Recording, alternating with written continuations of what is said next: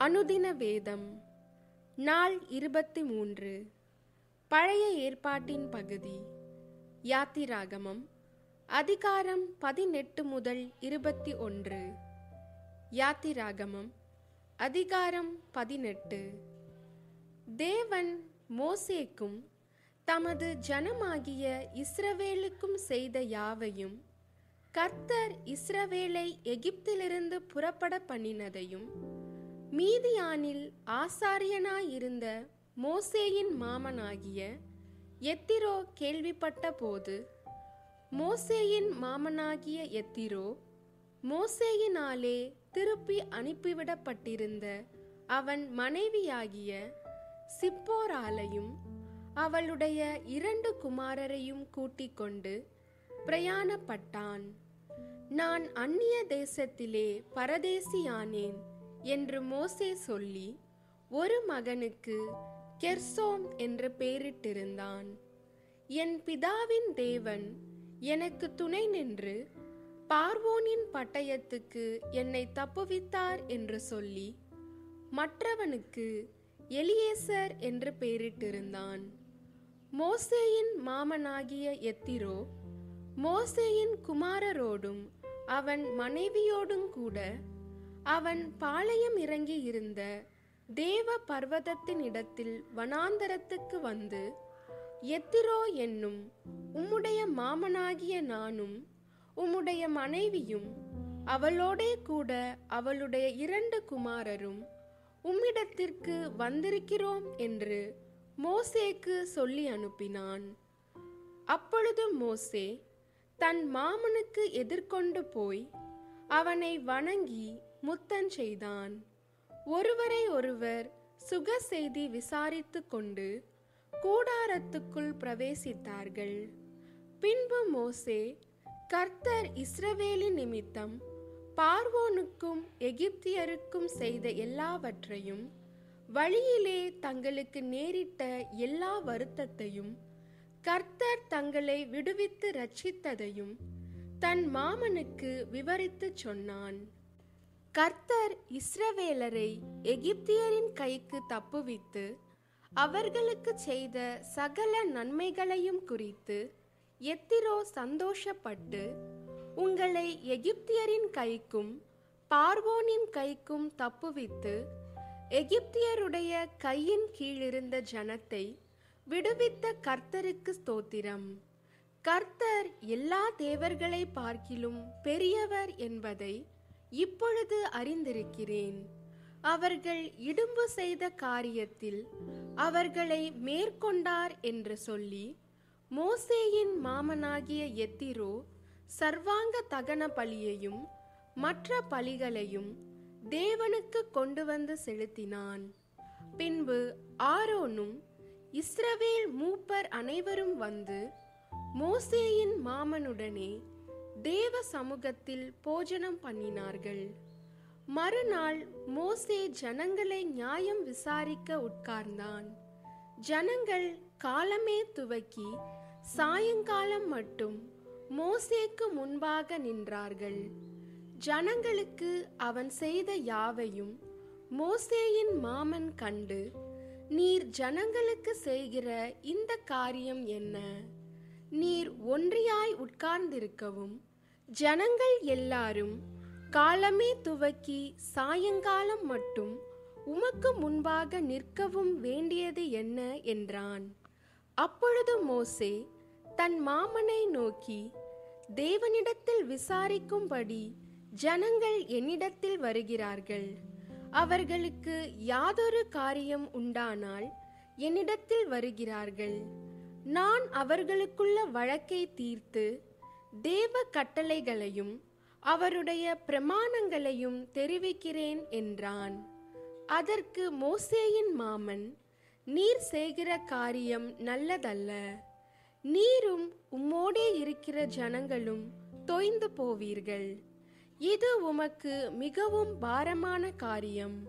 நீர் ஒருவராய் அதை செய்ய உம்மாலே கூடாது. இப்பொழுது என் சொல்லை கேளும். உமக்கு ஒரு ஆலோசனை சொல்லுகிறேன். தேவனும் உம்மோடு கூட இருப்பார். நீர் தேவ சந்நிதியிலே ஜனங்களுக்காக இரும். விசேஷித்தவைகளை தேவனிடத்தில் கொண்டு போய் கட்டளைகளையும் பிரமாணங்களையும் அவர்களுக்கு வெளிப்படுத்தி அவர்கள் நடக்க வேண்டிய வழியையும் அவர்கள் செய்ய வேண்டிய காரியத்தையும் அவர்களுக்கு தெரியப்படுத்தும்.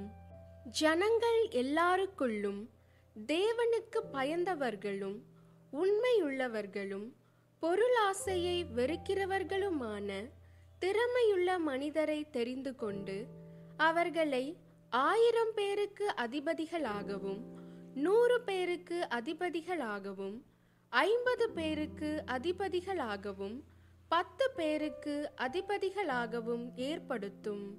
அவர்கள் எப்பொழுதும் ஜனங்களை நியாயம் விசாரித்து பெரிய காரியங்கள் யாவையும் உம்மிடத்தில் கொண்டு வரட்டும். சிறிய காரியங்கள் யாவையும் தாங்களே தீர்க்கட்டும்.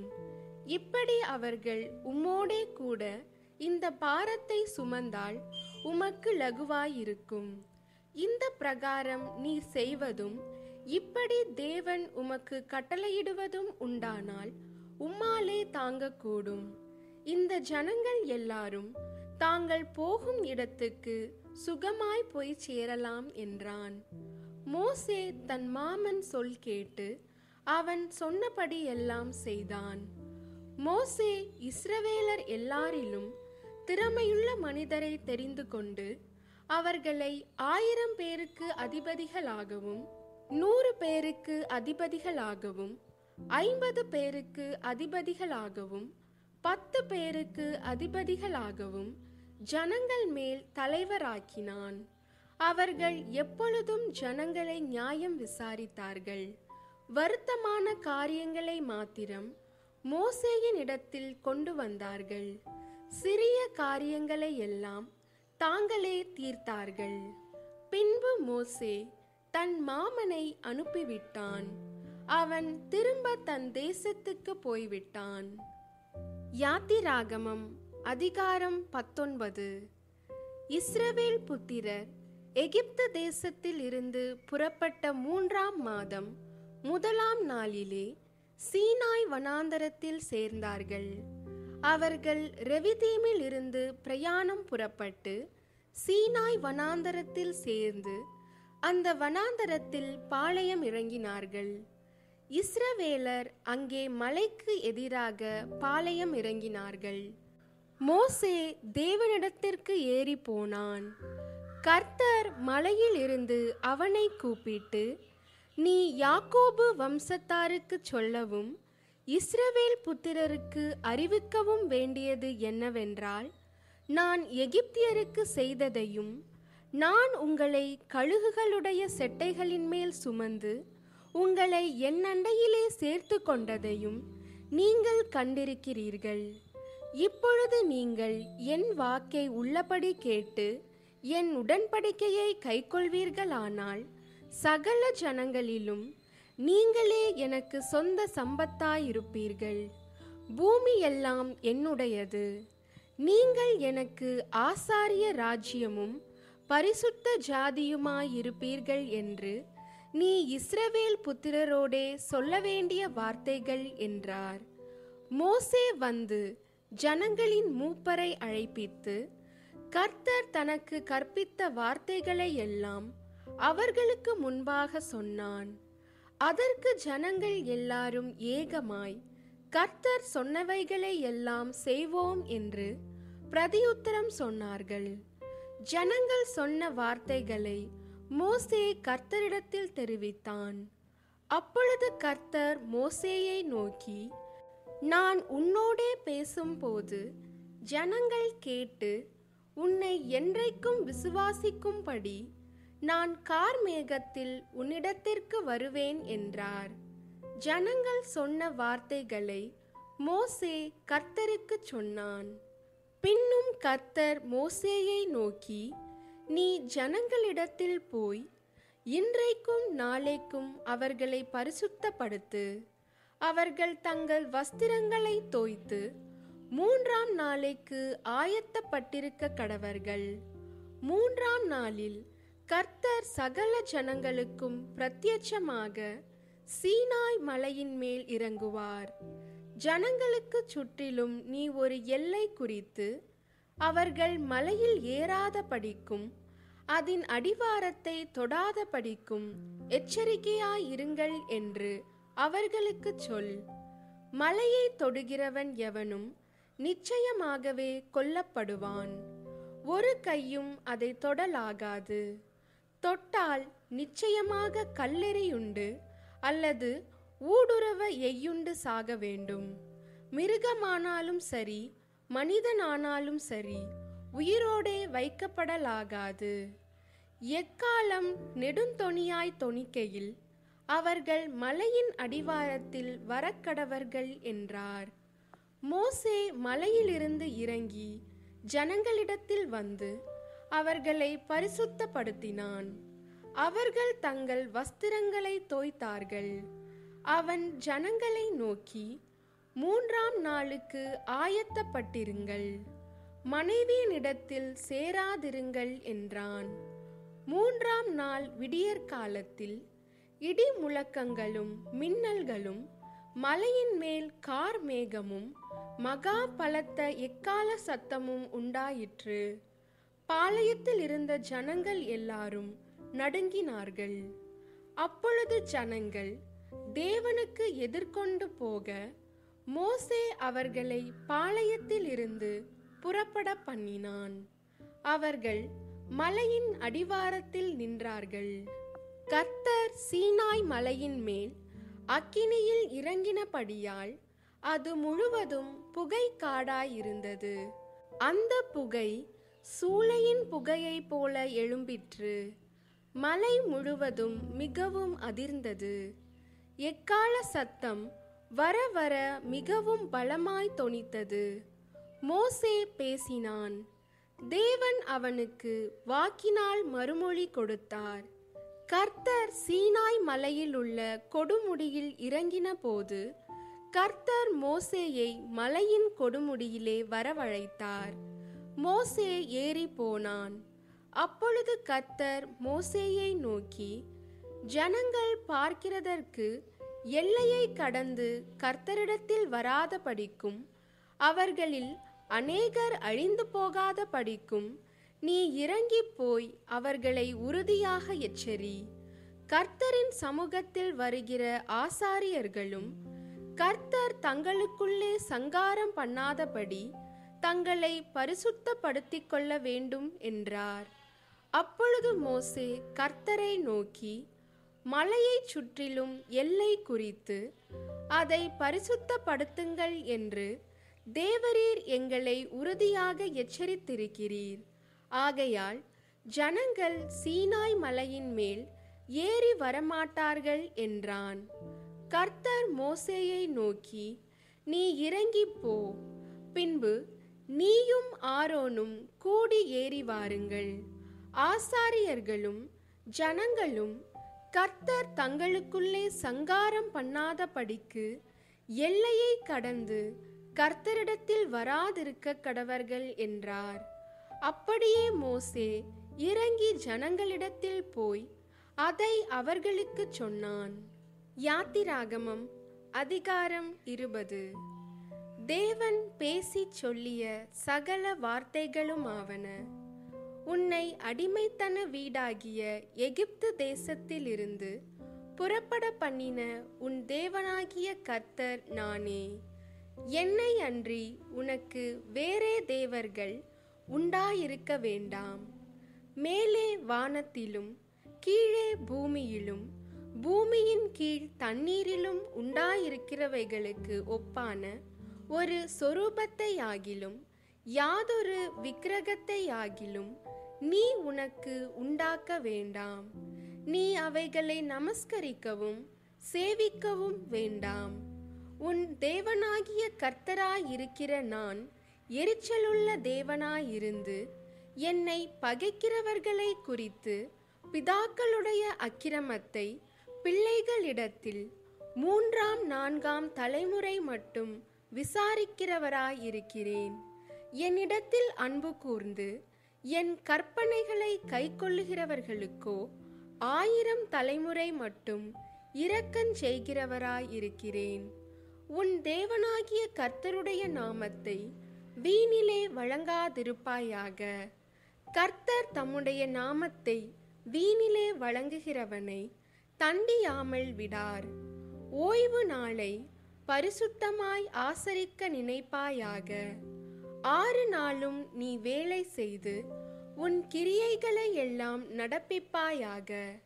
ஏழாம் நாளோ உன் தேவனாகிய கர்த்தருடைய ஓய்வு நாள்.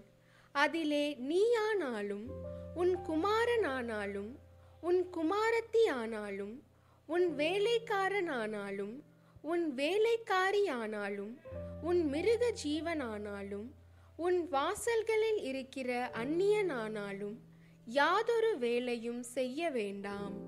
கத்தர் ஆறு நாளைக்குள்ளே வானத்தையும் பூமியையும் சமுத்திரத்தையும் அவைகளில் உள்ள எல்லாவற்றையும் உண்டாக்கி ஏழாம் நாளிலே ஓய்ந்திருந்தார். ஆகையால் கர்த்தர் ஓய்வு நாளை ஆசீர்வதித்து அதை பரிசுத்தமாக்கினார். உன் தேவனாகிய கர்த்தர் உனக்கு கொடுக்கிற தேசத்திலே உன் நாட்கள் நீடித்திருப்பதற்கு உன் தகப்பனையும் உன் தாயையும் கனம் பண்ணுவாயாக. கொலை செய்யாதிருப்பாயாக. விபச்சாரம் செய்யாதிருப்பாயாக. களவு செய்யாதிருப்பாயாக. பிறனுக்கு விரோதமாய் பொய் சாட்சி சொல்லாதிருப்பாயாக. பிறனுடைய வீட்டை இச்சியாதிருப்பாயாக. பிறனுடைய மனைவியையும் அவனுடைய வேலைக்காரனையும் அவனுடைய வேலைக்காரியையும் அவனுடைய எருதையும் அவனுடைய கழுதையையும் பின்னும் பிறனுக்குள்ள யாதொன்றையும் இச்சியாதிருப்பாயாக என்றார். ஜனங்கள் எல்லாரும் இடி முழக்கங்களையும் மின்னல்களையும் எக்கால சத்தத்தையும் மலை புகைகிறதையும் கண்டார்கள். அதை கண்டு ஜனங்கள் பின்வாங்கி தூரத்திலே நின்று மோசேயை நோக்கி நீர் எங்களோடே பேசும் நாங்கள் கேட்போம். தேவன் எங்களோடே பேசாதிருப்பாராக. பேசினால் நாங்கள் செத்துப்போவோம் என்றார்கள். மோசே ஜனங்களை நோக்கி பயப்படாதிருங்கள். உங்களை சோதிப்பதற்காகவும் நீங்கள் பாவம் செய்யாதபடிக்கு தம்மை பற்றும் பயம் உங்கள் முகத்திற்கு முன்பாக இருப்பதற்காகவும் தேவன் எழுந்தருளினார் என்றான். ஜனங்கள் தூரத்திலே நின்றார்கள். மோசே தேவன் இருந்த கார்மேகத்துக்கு சமீபமாய் சேர்ந்தான். அப்பொழுது கர்த்தர் மோசேயை நோக்கி நீ இஸ்ரவேல் புத்திரரோடே சொல்ல வேண்டியது என்னவென்றால் நான் வானத்தில் இருந்து உங்களோடே பேசினேன் என்று கண்டீர்கள். நீங்கள் எனக்கு ஒப்பாக வெள்ளியினாலே தெய்வங்களையும் பொன்னினாலே தெய்வங்களையும் உங்களுக்கு உண்டாக்கவே வேண்டாம். மண்ணினாலே பலிபீடத்தை எனக்கு உண்டாக்கி அதின்மேல் உன் ஆடுகளையும் உன் மாடுகளையும் சர்வாங்க தகன பலியாகவும் சமாதான பலியாகவும் செலுத்துவாயாக. நான் என் நாமத்தை பிரஸ்தாபப்படுத்தும் எந்த ஸ்தானத்திலும் உன்னிடத்தில் வந்து உன்னை ஆசீர்வதிப்பேன். எனக்கு கல்லினால் பலிபீடத்தை உண்டாக்க வேண்டுமாகில் அதை வெட்டின கல்லுகளால் கட்ட வேண்டாம். அதன் மேல் உளியிட்ட உடனே அதை அசுசிப்படுத்துவாய். என் பலிபீடத்தின் மேல் உன் நிர்வாணம் காணப்படாதபடிக்கு படிகளால் அதின் மேல் ஏறவும் வேண்டாம். யாத்திராகமம் அதிகாரம் இருபத்தி ஒன்று மேலும் நீ அவர்களுக்கு அறிவிக்க வேண்டிய பிரமாணங்களாவன. எபிரேயரில் ஒரு அடிமையை கொண்டாயானால் அவன் ஆறு வருஷம் சேவித்து ஏழாம் வருஷத்திலே ஒன்றும் கொடாமல் விடுதலை பெற்று போகக் கடவன். ஒன்றிக்காரனாய் வந்திருந்தானானால் ஒன்றிக்காரனாய் போகக் கடவன். விவாகம் பண்ணினவனாய் வந்திருந்தானானால் அவன் பெண்ஜாதி அவனோடே கூட போகக் கடவள். அவன் எஜமான் அவனுக்கு ஒரு பெண்ணை விவாகம் செய்து கொடுத்தும் அவள் அவனுக்கு ஆண் பிள்ளைகளையாவது பெண் பிள்ளைகளையாவது பெற்றும் இருந்தாள். அந்த பெண்ணும் அவள் பிள்ளைகளும் அவள் எஜமானை சேர கடவர்கள். அவன் மாத்திரம் ஒன்றியாய் போகக் கடவன். அந்த வேலைக்காரன் என் எஜமானையும் என் பெண்ஜாதியையும் என் பிள்ளைகளையும் நேசிக்கிறேன். நான் விடுதலை பெற்று போக மனதில்லை என்று மனப்பூர்வமாய் சொல்வானானால் அவன் எஜமான் அவனை நியாயாதிபதிகளிடத்தில் அழைத்து கொண்டு போய் அவனை கதவின் அருகேயாவது கதவு நிலையின் அருகேயாவது சேர பண்ணி அங்கே அவன் எஜமான் அவன் காதை கம்பியினால் குத்த கடவன். பின்பு அவன் என்றைக்கும் அவனிடத்திலே சேவித்துக் கொண்டிருக்க கடவன். ஒருவன் தன் மகளை வேலைக்காரியாக விற்று போட்டானானால் வேலைக்காரன் விடுதலை பெற்று போவது போல அவள் போகக்கூடாது. அவளை தனக்கு நியமித்து கொண்ட எஜமானின் பார்வைக்கு அவள் தகாதவளாய் போனால் அவள் மீட்கப்படலாம். அவன் அவளுக்கு துரோகம் பண்ணி அவளை அந்நியர் கையில் விற்று போட அவனுக்கு அதிகாரம் இல்லை. அவன் தன் குமாரனுக்கு அவளை நியமித்திருந்தானால் தன் குமாரத்திகளை நடத்துவது போல அவளையும் நடத்த கடவன். அவன் வேறொரு பெண்ணை கொண்டானாகில் இவளுக்குரிய அன்ன வஸ்திர விவாக கடமையாகிய இவைகளில் குறைவு செய்யாமல் இருப்பானாக. இம்மூன்றும் அவன் அவளுக்கு செய்யாமற் போனால் அவள் பணம் கொடாமல் விடுதலை பெற்று போகக் கடவள். ஒரு மனிதனை சாகும்படி அடித்தவன் நிச்சயமாய் கொலை செய்யப்பட கடவன். ஒருவன் பதிவிருந்து கொள்ளாமல் தேவ செயலாய் தன் கைக்கு நேரிட்டவனை கொன்றால் அவன் ஓடிப்போய் சேர வேண்டிய ஸ்தலத்தை உனக்கு நியமிப்பேன். ஒருவன் பிறனுக்கு விரோதமாக சதி மோசம் செய்து அவனை துணிகரமாய் கொன்று போட்டால் அவனை என் பலிபீடத்தில் இருந்தும் பிடித்து கொண்டு போய் கொலை செய்ய வேண்டும். தன் தகப்பனையாவது தன் தாயையாவது அடிக்கிறவன் நிச்சயமாய் கொலை செய்யப்பட கடவன் ஒருவன் ஒரு மனிதனை திருடி விற்று போட்டாலும் இவன் அவன் வசத்தில் இருக்க கண்டுபிடிக்கப்பட்டாலும் அவன் நிச்சயமாய் கொலை செய்யப்பட கடவன் தன் தகப்பனையாவது தன் தாயையாவது சபிக்கிறவன் நிச்சயமாய் கொலை செய்யப்பட கடவன் மனிதர் சண்டை பண்ணி ஒருவன் மற்றொருவனை கல்லால் எரிந்ததினாலாவது கையால் அடித்ததினாலாவது அவன் சாவாமல் கட்டில் கிடையாய் கிடந்து திரும்ப எழுந்திருந்து வெளியிலே தன் ஊன்றுகோலை பிடித்துக்கொண்டு நடமாடினால் அடித்தவன் ஆக்கினைக்கு நீங்களாயிருப்பான். ஆனாலும் அவனுக்கு வேலை மினக்கெட்ட நஷ்டத்தை கொடுத்து அவனை நன்றாய் குணமாக்குவிக்க கடவன். ஒருவன் தனக்கு அடிமையானவனையாவது தனக்கு அடிமையானவளையாவது கோலால் அடித்ததினாலே அவன் கையால் இறந்து போனால் பழிக்கு பழி வாங்கப்பட வேண்டும். ஒரு நாளாவது இரண்டு நாளாவது உயிரோடு இருந்தால் அவர்கள் அவனுடைய உடைமையாகையால் பழி வாங்க வேண்டியதில்லை.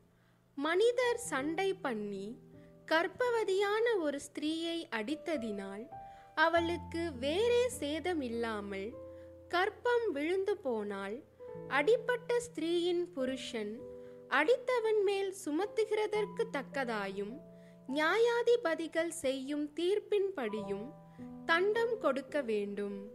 வேறே சேதம் உண்டானால் ஜீவனுக்கு ஜீவன் கண்ணுக்கு கண் பல்லுக்கு பல் கைக்கு கை காலுக்கு கால் சூட்டுக்கு சூடு காயத்துக்கு காயம் தழும்புக்கு தழும்பு பழி கொடுக்க வேண்டும். ஒருவன் தன் அடிமையானவன் கண்ணையாகிலும் தன் அடிமை பெண்ணின் கண்ணையாகிலும் அடித்ததினால் அதை கெடுத்தால் அவன் கண்ணுக்கு பதிலாக அவனை விடுதலை பண்ணிவிட வேண்டும். அவன் தன் அடிமையானவன் பல்லையாவது தன் அடிமை பெண்ணின் பல்லையாவது உதிர அடித்தால் அவன் பல்லுக்கு பதிலாக அவனை விடுதலை பண்ணிவிட வேண்டும். ஒரு மாடு ஒரு புருஷனையாவது ஒரு ஸ்திரீயையாவது முட்டினதினால் சாவுண்டானால் அந்த மாடு கல்லறியப்பட வேண்டும். அதன் மாம்சம் புசிக்கப்படலாகாது. அப்பொழுது மாட்டின் எஜமான் ஆக்கினைக்கு நீங்களாயிருப்பான். தன் மாடு வழக்கமாய் முட்டுகிற மாடாயிருந்து அது அதன் எஜமானுக்கு அறிவிக்கப்பட்டும். அவன் அதை கட்டி வைக்காததினால் அது ஒரு புருஷனையாவது ஒரு ஸ்திரீயையாவது கொன்று போட்டால் மாடும் கல்லெறியப்பட வேண்டும் அதன் எஜமானும் கொலை செய்யப்பட வேண்டும். அபராதம் கொடுக்கும்படி தீர்க்கப்பட்டதானால் அவன் தன் ஜீவனை மீட்கும் பொருளாக விதிக்கப்பட்ட அபராதத்தை கொடுக்க கடவன். அது ஒருவன் மகனை முட்டினாலும் சரி ஒருவன் மகளை முட்டினாலும் சரி இந்த தீர்ப்பின்படியே அவனுக்கு செய்யப்பட வேண்டும். அந்த மாடு ஒரு அடிமையானவனையாவது ஒரு அடிமை பெண்ணையாவது முட்டினால் அதற்கு உடையவன் அவர்களுடைய எஜமானுக்கு முப்பது சேக்கல் நிறையான வெள்ளியை கொடுக்க கடவன். மாடு கல்லெறியப்பட வேண்டும். ஒருவன் ஒரு குழியை திறந்து வைத்ததினாலாவது ஒரு குழியை வெட்டி அதை மூடாதே போனதினாலாவது அதிலே ஒரு மாடாவது ஒரு கழுதையாவது விழுந்தால் குழிக்கு உடையவன் அதற்கு ஈடாக பணத்தை மிருகத்தின் எஜமானுக்கு கொடுக்க கடவன். செத்ததோ அவனுடையதாக வேண்டும். ஒருவனுடைய மாடு மற்றவனுடைய மாட்டை முட்டினதினால் அது செத்தால் உயிரோடிருக்கிற மாட்டை அவர்கள் விற்று அதன் கிரயத்தை பங்கிட்டு செத்ததையும் பங்கிட்டு கொள்ள கடவர்கள். அந்த மாடு முன்னமே முட்டுகிற மாடென்று அதன் எஜமான் அறிந்திருந்தும் அதை கட்டி வைக்காதிருந்தால் அவன் மாட்டுக்கு மாட்டை கொடுக்க கடவன். செத்ததோ அவனுடையதாக வேண்டும்.